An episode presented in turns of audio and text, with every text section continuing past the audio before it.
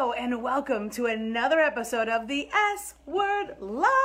My name is Renee Hribar, sales strategist, TEDx speaker, and author. And I am coming to you live today to stop being salesy, but still sell more. How do you do that? Let me know in the comments if you've ever felt, oh, geez, I don't want to send that email, or I don't want to send that PM or DM I don't want them to think that I'm being too salesy, or if I post about it again, geez, they're gonna think I'm being super salesy. So if you've ever felt like, oh goodness gracious, I, I don't wanna be salesy, let me know in the comments if you've ever felt like that. So I have clients that tell me that they feel like that all the time. So if you have felt like that, you are definitely not alone. And having been in the sales world for the last 25 years, I can tell you that I work with a lot of experts and even women that have 10, 20, 30 years of experience in their field and have amazing offers to share with the world still feel a little tentative that they might not be enough. So let's dive into this topic because it's definitely a thick one. So if you've ever felt, oh my goodness, I don't want to be salesy, but you still want to sell more, the idea here is to find that key balance between promotion, giving, and inviting, right? So let me ask you this. Have you ever had that, I know I do, that uncle, I have an uncle Timmy who, oh, you know, no matter when he calls, it's only when he wants something. He wants to borrow something, he needs to, he needs us to give him something, right? So we don't want to be. Do you have anybody like that? That's like that uncle or that friend or that person. You know, you don't want to be that person who only sends an email when they're launching a new program. You don't want to be that person that you only see them in their news feed when they're trying to sell you something, right? So do you know anybody like that where you only see emails, posts, or you only get a call from them when they need something from you? Let me know in the comments if you ever have felt that you know someone like that because we definitely don't want to be that person. Whenever I see my Uncle Timmy's number go through, I'm like, either somebody died or he wants to borrow the truck, right? I mean, that's basically, it's like I roll, ugh. So, because most of us have that experience of feeling like that, that there's someone in our life who is that way, we're very aware that we don't want to be that way. So when it comes to selling for ourselves as coaches, consultants, done for you service providers, agency owners, we are acutely aware that there is a fine line between over asking and not asking enough. The challenge is where is it? So I want to give you three key, very specific milestones to consider when making that decision. And this is something that I talk to my clients about all of the time. So the number one number one thing is definitely stop being too salesy. In other words, don't only communicate with people that are in your audience, in your group, in your email, social posts when you want something or when you're selling something. So I have, for example, this one particular client, she's like, Well, I'm not selling anything right now. I'm like, Okay.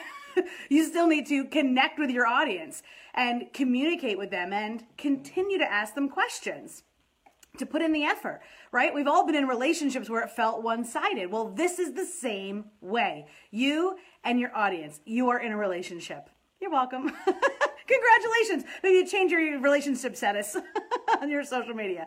Hello, Irina. Hello, Aaron. Nice to see you. Say hello as you join. Thank you all for joining live. Whether you're listening live or on the replay, say hello for sure. And help me along with answering these questions because it oftentimes feels like we're alone, like we're the only one that feels this way or we're the only one this is happening to. And clearly, I can tell you that's not the case. So that's the number one thing is definitely don't only show up when you want something. Number two, give value. Well, this is something I'm, I'm saying, but also have 300,000 other people today said the same thing.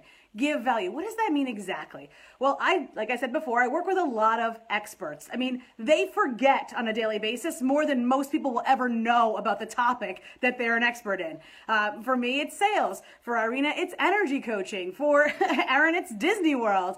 So, those particular people that I work with, for example, they are so elevated with their depth and breadth of knowledge that when I say give value to them, they want to talk for 35 minutes about a one a one topic when in reality the person that's on the other side in their audience they really only need 3 or 5 minutes of that same topic condensed and bullet pointed out. So, for example, when I work with someone and even like these S Word live shows, I am giving lots of value. I'm giving you scenarios, I'm giving you questions to ask yourself, I'm giving you frameworks, perspectives to consider. That's all important to begin the thought process to make the decisions so that you can stop being salesy and sell more at the same time. So this is giving value. This is my way. The S Word Live show is my, and when I work with clients, I call it anchor content. Uh, and that's something that I created and coined when I was figuring out how to teach women how to give value. What does it actually mean? So for me, I spend up to 10 minutes a week giving fresh, live conversations, specific scenarios about one topic that I keep hearing over and over again from that week of working with my clients one on one in my mastermind and in my programs. So that is what I'm doing. So, what does that look like for you? It oftentimes is you framing a specific scenario, having an analogy, having a question that you have seen come up often that week with your own clients and work and then posing it to your audience saying, Here's a scenario. What would you do? Have you ever felt this way? Here are some questions that I went through with my clients this week to help them come to the same conclusion. So, in this case, with giving value, it's oftentimes what you know. It's, hey, if you had this scenario, have you considered this? So, in your case, what is that this? Maybe you have a freebie. Maybe you have a blog post. Maybe you have people that ask you questions in your audience. That is where I would start to give value. Say, here's the question. Here's what I think of it. Here's why I think it's so important. And here is what you should do next to be able to continue the conversation with me. And so that is what we call a call to action. And that's always at the end of our blog posts, our podcasts, and our live streams. So, that all being said, that is number two, give value. Now, number three, this is the one that everybody starts quaking in their boots about, and that is invite. Invite. Eventually, you do have things to sell. Like my one client says, I'm not selling anything right now. Hey, I get it. You still are nurturing, you're giving value, but when you are ready to invite, sending out that email, posting that post on social media channels, PMing certain people and personally inviting them to, to conversations about an offer you might have, that is only appropriate when you when you've built the value in, right? When you've built that relationship, when you show up. So if you're showing up consistently, giving value, having conversations, connecting with your people. This is why I love having a Facebook group. This is why I love having an email list. This is why I love having an audience on social media because I can continue to give value to you so that when I do have an invitation to a retreat that I'm running or a mastermind or a new offer, at least you're willing to listen because I don't only show up just to offer you things, right? It's not always a, a hook and a, and a bait and a switch and a hey, buy this thing. There is a ton of value. I get this, if you're getting this too, if you're getting this, I get this all the time. Hey, Renee, I learned so much from you from just your free content. Thank you so much. I'm already making progress. I can't wait to see what your paid programs look like. I'm looking forward to being that person in the future. So, like, that's the kind of advice that I can give you that if you're doing it right, there's a little litmus test.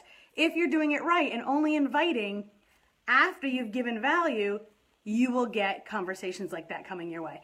So, hello, Anna. Hello, Irina. Hello, Linda. Nice to see you. Thank you again for joining me live. Say hello in the comments. And as you follow along with these three key components to stop being salesy and still sell more, let me know in the comments what questions come up for you. If, and if, of course, you know, comments are comments and this will live a long time, you can always reach out.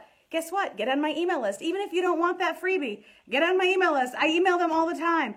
Follow the bot that I have. I'm going to continue to communicate with you about giving value and the offers that come up. Wouldn't you want to be the first to know? And that's what you should be sharing with your audience too. Hey, listen, I promise I will show up and give value. All you have to do is continue the conversation with me, and when you're ready, we can figure out how we can help each other's businesses. And remember that every person you're connecting with in your audience isn't always going to be a paying client. Some of them are fantastic collaborators and connectors for other projects that you hadn't even thought of yet. So be open to all the possibilities and continue the conversation. I'm so excited to see you here. Have a great week, and I'll see you guys next week. Bye.